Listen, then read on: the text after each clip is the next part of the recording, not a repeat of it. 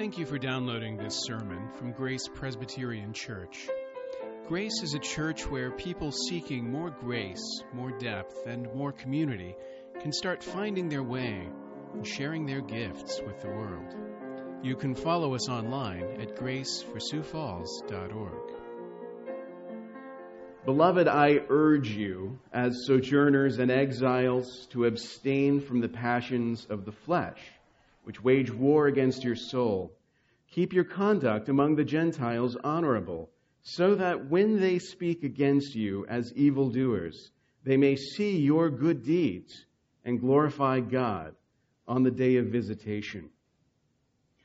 If uh, you think about it, last time, and this time, our, our text last week and our text this week, represent a sort of recapitulation of the theme that Peter opened the book with. In the very first line, in, in 1 Peter 1, verse 1, he spoke of Christians, believers, as elect exiles, God's chosen exiles.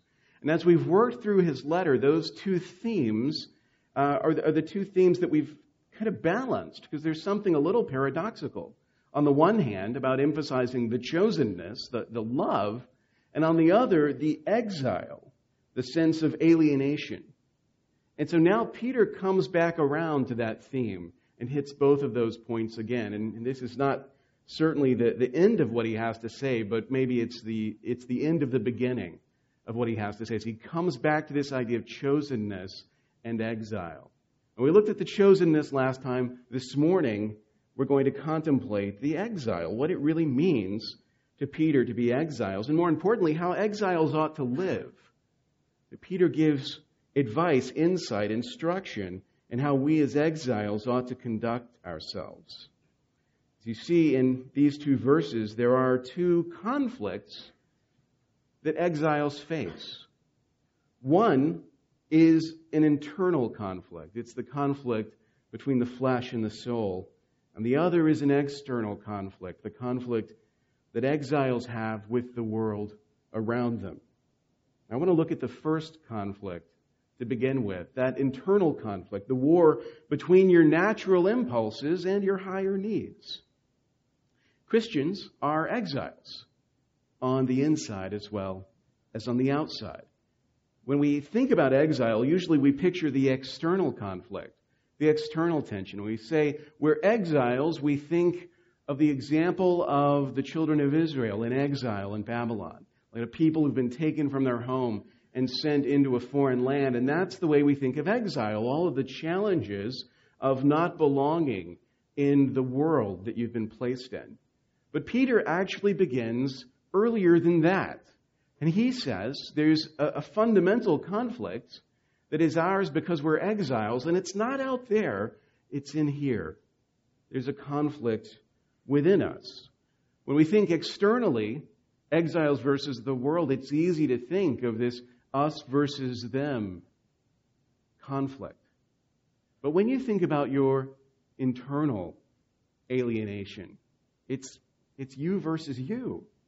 And that's a different kind of struggle. If you believe in Jesus, then the defining conflict in your life is on the inside, not the outside. It's on the inside. You're now alienated from what Peter calls the passions of the flesh. The passions of the flesh. And he says that you should abstain from them. Abstain from the passions of the flesh that are making war against your soul. So it sounds like what Peter is saying is the soul is good, the body is evil. Right? Everything the body wants should be denied, and everything the soul wants should be indulged.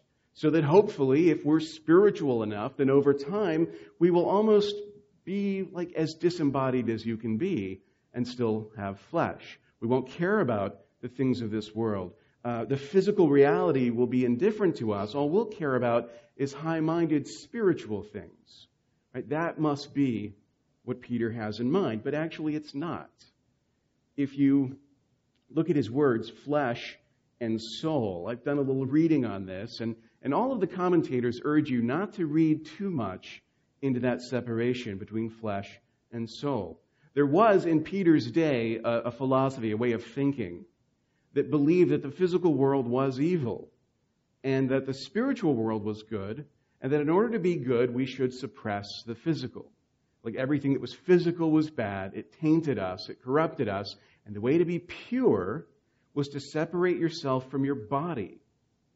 Now, that idea, which was common to Hellenic culture, has actually survived in Christian culture.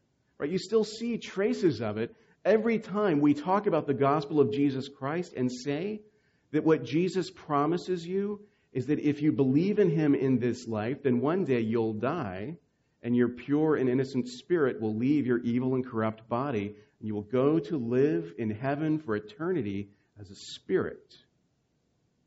If that sounds like the gospel to you, you didn't hear the gospel from, for example, Paul. Because Paul thinks the hope of the gospel is that after you die, your spirit is separated from your body, but don't worry, at the last day they will be reunited. Like the vision for human beings going forward for eternity is an embodied one. The, the flesh, the physical world, it can't be inherently bad. God made it and declared it good. We're intended to be incarnate, so to speak. So that's not what Peter's talking about here when he says the passions of the flesh are at war against your soul. You might think of it this way. He's saying something like this. He's saying your natural impulses, your natural impulses, the thing that come naturally, your natural desires, those are at war with the higher needs, the higher concerns of the soul. Right? So what comes naturally to you isn't necessarily what's good for you. He's echoing the words that he used in chapter 1 in verse 14 when he said, Do not be conformed to the passions of your former ignorance. That's the idea. You used to be governed by a certain way of thinking. You used to follow the passions of your flesh. You used to follow those natural impulses, and now, because of Christ, you're in conflict with them. Like Peter's point here, he wants to put us on guard against the things we naturally gravitate toward comfort and self protection, self gratification, because these things are actually in conflict with the ultimate personal good of peace and security before God. We live in a day when, thanks to the miracle of credit, you can follow the passions of your flesh. Right? It used to be in the old days, in the sad old days, people used to have to work their whole lives for the things they wanted. Sadly, uh, or perhaps providentially, depending how you look at it, it's not like that anymore. Right? As a young person, you can get out of school, you can qualify for credit, and you can have all the things that you want. You want a nice house with a good security system because you're going to have a giant flat screen TV, and it, all of that is within your reach. You don't have to wait for those things. You don't have to work for those things. You can have those things if that's what you want, if that's what will make you happy, and you can hold on to those things for as long as you can keep making minimal payments on them. But, you know, if you look around, you see that a lot of people are beginning to question whether that's such a good thing. Right? There's a wisdom in basically borrowing all the money that you can to have all the things that you want and then being stuck with it for 10 years because you realize the things that you want when you're 30 are not the things you wanted when you're 20 and you're still paying off the things you no longer want. And so it makes you wonder maybe the things I want are the problem, and I should want different things. I think Peter's speaking to us in a similar spirit here. Rather than, than indulging, gratifying the passions of the flesh or natural impulses, just doing what seems natural to us, instead, the, the tension, the conflict is there's a higher good that we ought to be living for. Peter's making a bigger point, though, I think, than, than the wisdom we're now discovering, sort of minimal, let's get rid of our stuff and not have debt, which is all good, I think. But what Peter has in mind is something greater than that. He's not just talking about feeling better about yourself, renovating your life, feeling, um, having a, a cleaner conscience about all your stuff. Instead, he's talking about getting past the captivity or the domination, the dominion of the passions of the flesh, those natural instincts. Which is tough because we tend to think that whatever is natural is naturally good. There's a reason why when you go to the grocery store, everything's natural now. Like everything's natural. It's all full of vitamins and goodness and, uh, and, and sugar too. But, but the natural cancels that out. Right? Now it's all good and organic and, and wonderful. And it, so it must be what we need. It must be right for us. Whatever comes naturally must be right because we tend to use nature as a synonym for good. Like if you want to know how you should live, you should look at what comes naturally. Right? The worst thing you should do is, is like go against your nature. Try to do something that's not natural for you. Uh, that just puts you in a false position. But what Peter is saying, and this I think is one of the most challenging things that, that, that Christianity has to say to us, at least ethically. Peter's saying you can no longer trust what comes naturally. You can no longer trust that what comes naturally is right or good. That actually, because of the corruption of human nature by sin, what comes naturally might be the worst thing to indulge in, not the best. There might be a higher thing to set your eyes on. You can see here how the war inside you could lead to a war outside. Because on the outside, it is an accepted truth. Like it's, it's an unquestionable truth that whatever is natural is good. So when we abstain from the passions of the flesh in a world that insists that whatever is natural is good, there's going to be conflict. There's going to be tension. If the, the, the battle inside you is resolved in favor of Christ and his calling in your life, then there will be this larger tension that is yours because of this exile. So let's talk about that the war between the exiles and the world. We have a tension within us, but we also have a tension on the outside. It's interesting when Peter gives this advice to exiles, if you look at the, the wording closely, you'll see uh, Peter's advice. This is verse 12 keep your conduct among the Gentiles honorable, so that when they speak against you as evildoers, you notice he doesn't say so that if they speak against you as evildoers. He says when they speak against you as evildoers. Because Peter's assumption is clearly that they will. That they will. If you're in conflict with your own passions, and that puts you in conflict with the world around you, it sets you apart from the world around you, a world that always thinks it's right, then you have to understand that to be an exile makes you an evildoer in the sight of the world. It makes you seem suspicious. If you're not on board with the thing everybody else believes in, then you're going to look suspicious to those who don't understand. There's a wonderful scene at the end of, of the movie Casablanca, which uh, Lori had never seen until we got married, so she has a lot to thank me for. Uh, but Casablanca, if you remember at the end, Humphrey Bogart, Rick, is standing on the, the runway watching the plane take off. Uh, next to him is Captain Renault, who's the head of the French police. And the, the, the German major, Major Strasser, comes up, but too late in order to stop the plane. He's angry. He whips out his gun on Humphrey Bogart, who has, of course, to shoot him. So he's just shot the German major in front of the head of the police. And then the police rush up.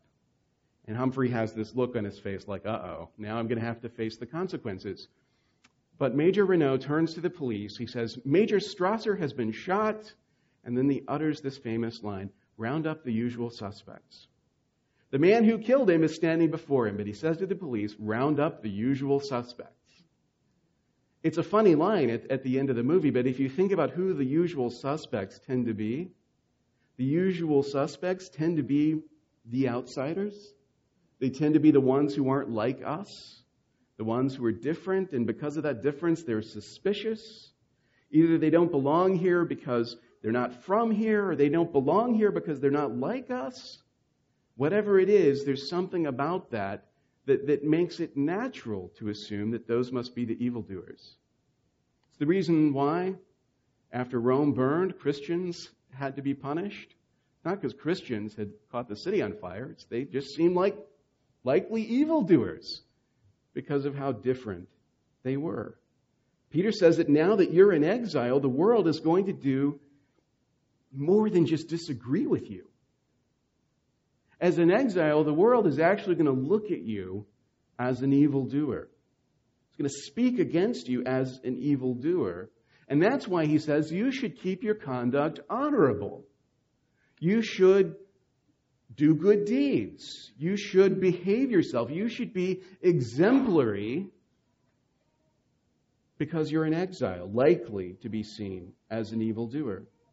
When people accuse you of doing wrong, don't refute them with your words, refute them with your actions. Show them how you live that you're not the evildoer that they think you are. Wait, does that kind of advice sound familiar? Like in the world, people are going to think of you suspiciously. So what you've got to do is you've got to be especially good at everything. You've always got to be your best. You've always got to be better than everyone else at everything. That is the advice that outsiders and immigrants have been giving their children for centuries. You find yourself in a culture that is not your own, in a land that is not your own, raising children there, and suddenly all the anxiety. It's not just you on the line, it's your children as well. And so, how do you equip them? How do you equip them to deal? Well, you raise them to be exemplary. You raise them always to make the right choices, never to get into any trouble. Whatever is good, don't just do that, but do it better than anybody else does.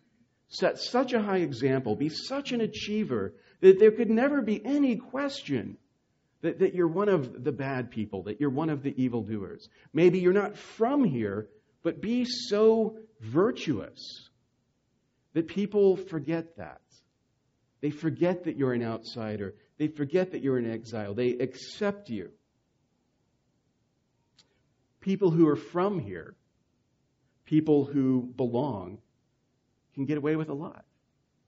There's not a presumption of guilt already against them. But you're not one of those people. There's a presumption of guilt against you, and so you've got to work constantly to overcome it, constantly to be seen as not an evildoer. If you want to get ahead, you have to work twice as hard. Not just to get ahead, you have to work twice as hard if you just want to get a fair shake. Right? That's the advice we've been given for centuries. And it's tough advice to hear when you think about it. It's tough to hear this advice. For one thing, it means you're always on.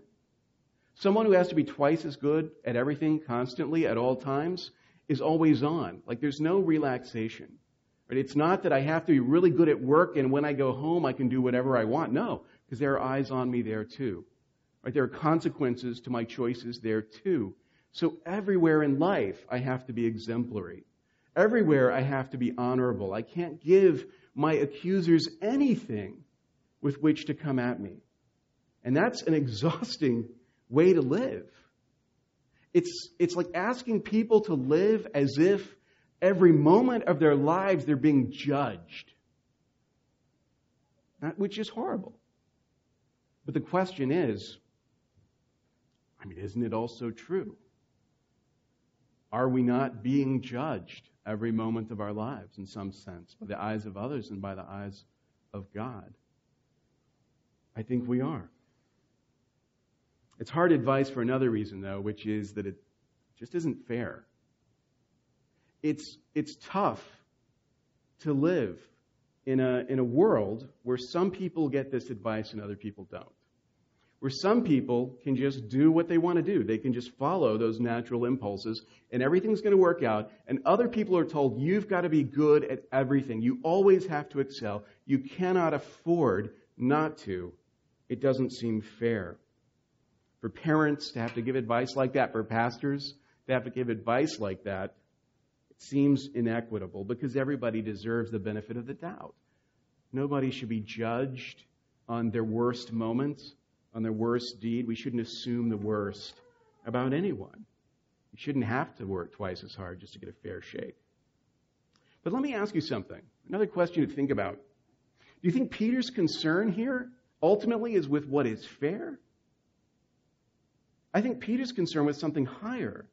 He's calling us to something higher, not, not how things ought to be, but how to live with the way things are. He's not saying, look, you're in exile and, and that's the way it should be. You're going to suffer and, and hey, you should suffer. That's awesome suffering. It'll sanctify you. It's good. You should go after more suffering. No. But you will suffer. You will be tested. You will be tried. You will be spoken of as an evildoer. That's not going to change. The question is, how do you live in that world? In that unjust, unequitable, sinful world that everybody around you is telling you is just natural and must therefore be good because whatever is natural is good. If you think about it, this advice that Peter is giving us is the advice that we give on how to live life as the powerless. How to live life as a person without power. Because if you're powerful, you can get away with a lot. There's a lot of stuff you can do, and if you're rich enough or famous enough, the consequences, they don't come home to you. Right? You can get away with things if you have the power, but Peter is speaking to sojourners. He's speaking to exiles. He's speaking to people who, by definition, do not have the power to get away with stuff. If living like this, the way Peter calls us to live, if that doesn't seem necessary to you, if it seems maybe like it's overkill, it could be that you haven't come to terms with the extent of your powerlessness. Because people who have power or think they have power are the ones who think they're not being judged, the ones who think they can do whatever they want and get the consequences that they desire rather than the consequences that they deserve. If you think you have power, then you think there's plenty you can get away with inside and outside. But Peter is speaking to God's chosen exiles. And he's doing it specifically, I think, emphasizing the exile to remind us, to teach us how powerless we really are, to strip away from us our comfortable illusions about our power. Years ago, I traveled to England with some friends, but I had a day on my own before everybody else showed up. I was in Ely, which is a little cathedral town near Cambridge, and I was taking the tour of the cathedral. And uh, you may not be like this, but me, when I go to foreign places, I want to be confused as one of the natives. I want people to think I belong there. I don't want them to know that I'm one of those ugly Americans, right, who's, who's going to embarrass himself everywhere. Mainly because my parents took me to Europe several times, and they have the opposite philosophy. They like everybody to know we're not from here. And so it embarrassed me as a teen, and, and teenage embarrassment is such a trauma, it shapes you for the rest of your life. So I was in Ely Cathedral taking the tour, and there was a woman who came up and spoke to me. It was clear that she thought not only I belonged there, but she thought I worked there. I was kind of dressed in a like a black t-shirt and I had a jacket on and I think she thought I was one of the priests or something. And I thought, well, this is wonderful. The problem is she was speaking to me. And if I answered, I would reveal that I didn't belong. I could pass as a native as long as I didn't speak up, as long as I didn't open my mouth. But the moment that I spoke, my, my, my words, my accent would give me away, and she would know that I didn't belong. And that's the way it is for us as Christians a lot of times. We don't look that different. We don't live that different. Like, you, you can't go and look, oh, you're driving that car, you must be a Christian. Oh, you've got one of those houses, I assume you're a Christian. We don't stand out that much in comparison to the world around us. And as a result of that, as long as we don't open our mouths, we may not give ourselves away. And it's tempting to do that.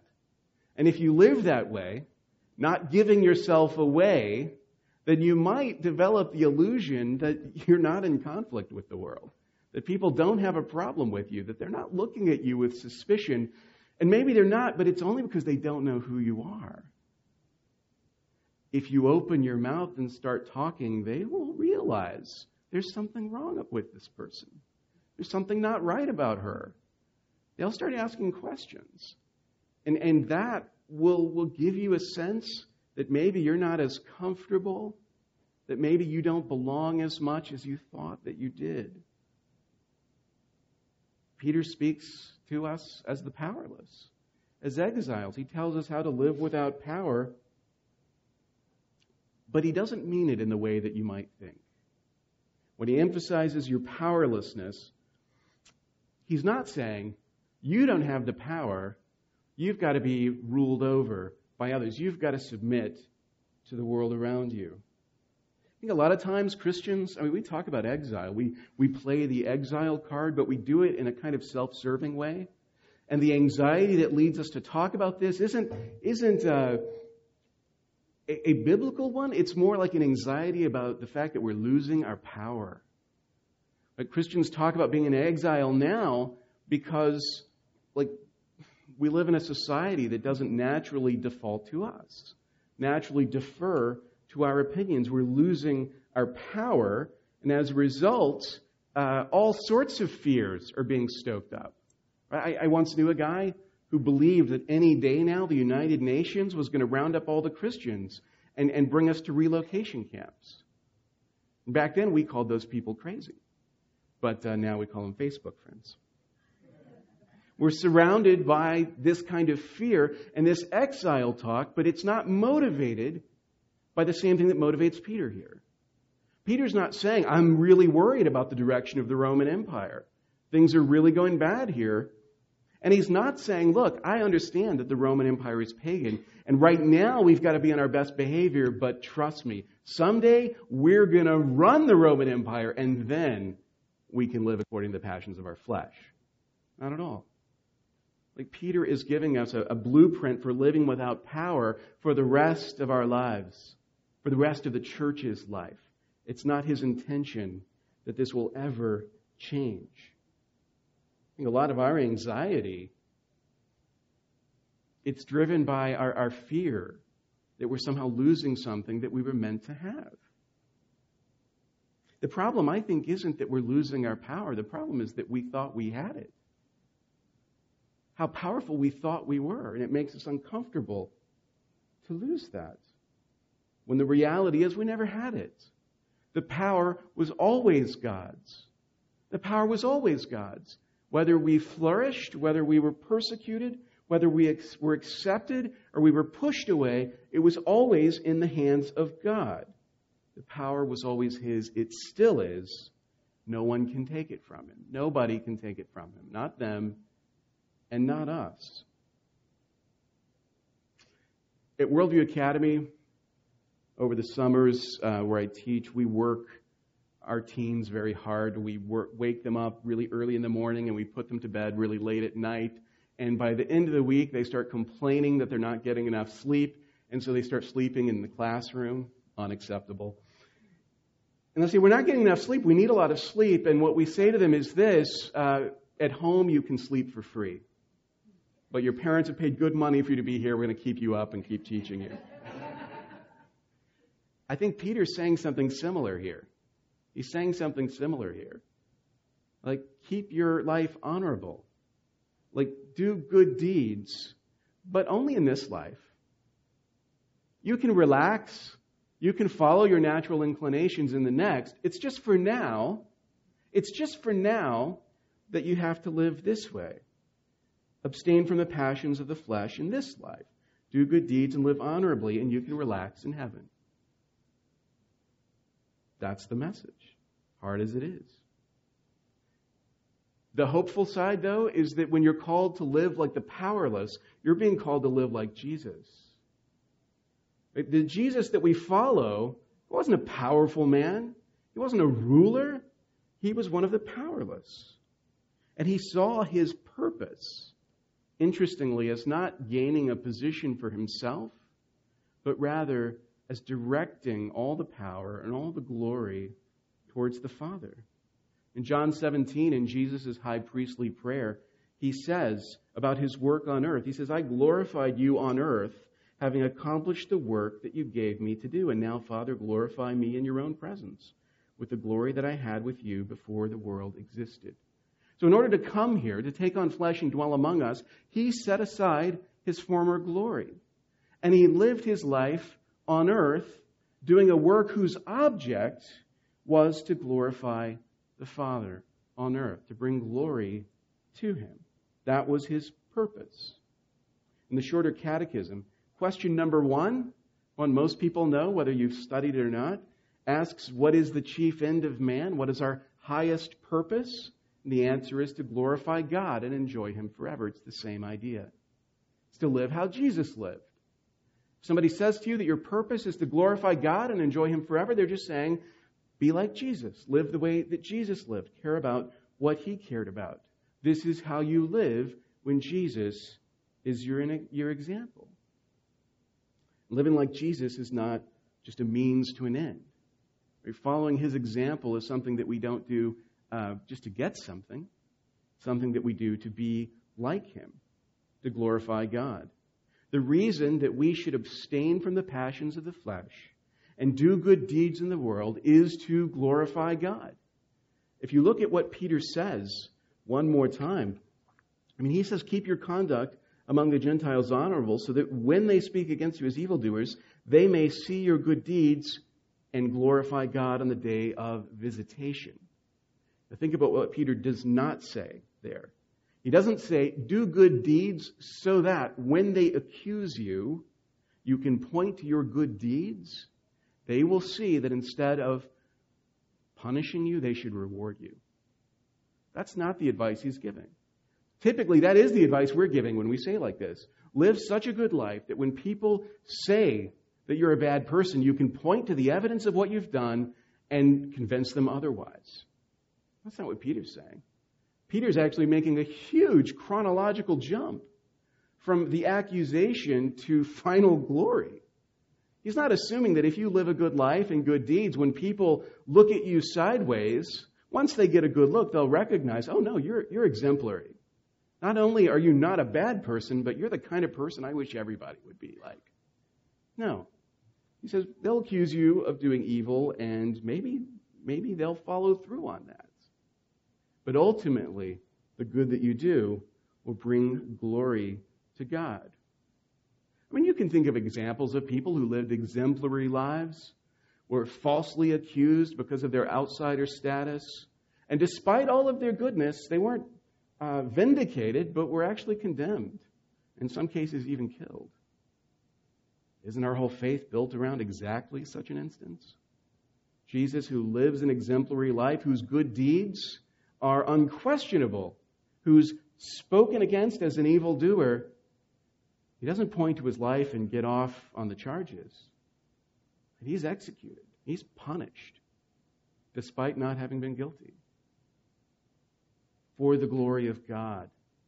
For the glory of God. Because one day, on the day of visitation, on the day of judgment, on the last day, they will look and they will see and they will glorify God. So, what Peter is actually saying to us is to live this exemplary, this honorable life so that they may see your good deeds and glorify God on the day of visitation, on the day of judgment. He's Not focused on how to live a good life, not focused on how to get out of trouble, He's focused on how to glorify God at the end of days. And that's what he's calling us to focus on as well. There's a war within us, there's a war outside, but these are wars that only Jesus can win. These are wars that only his spirit has the power to wage. There's a voice in your head and a voice in my head saying, none of this is right. None of this is really the way that we have to live. This isn't the way we want to live. We don't want to live in exile. We don't want to raise our children to some higher standard of conduct. We don't want to have to struggle against our natural desires and say that the things that seem right to us aren't. But the voice inside our heads that says these things is the voice waging war on our souls. The Spirit has the power to bring victory over the passions of the flesh. The power of the Spirit will bring victory over the principalities and the powers of this age. We can trust in God. Trust in God to wage war on our behalf. in these conflicts that we find ourselves in. And in the meantime, the thing we shouldn't fight is our identity as exiles. We should embrace it. We shouldn't live lives where we're longing for more power, longing for more advancement for ourselves or for the Christian cause. We should not long for the desires of the flesh or long for the embrace of the world. Instead, like Jesus, let our prayer be Thine is the kingdom and the power and the glory forever and ever. Amen. Thank you for listening. You can find more sermons from Grace and information about joining us for worship by visiting our website at graceforsiouxfalls.org. We also invite you to visit the iTunes store and subscribe to the Sermons of Grace podcast.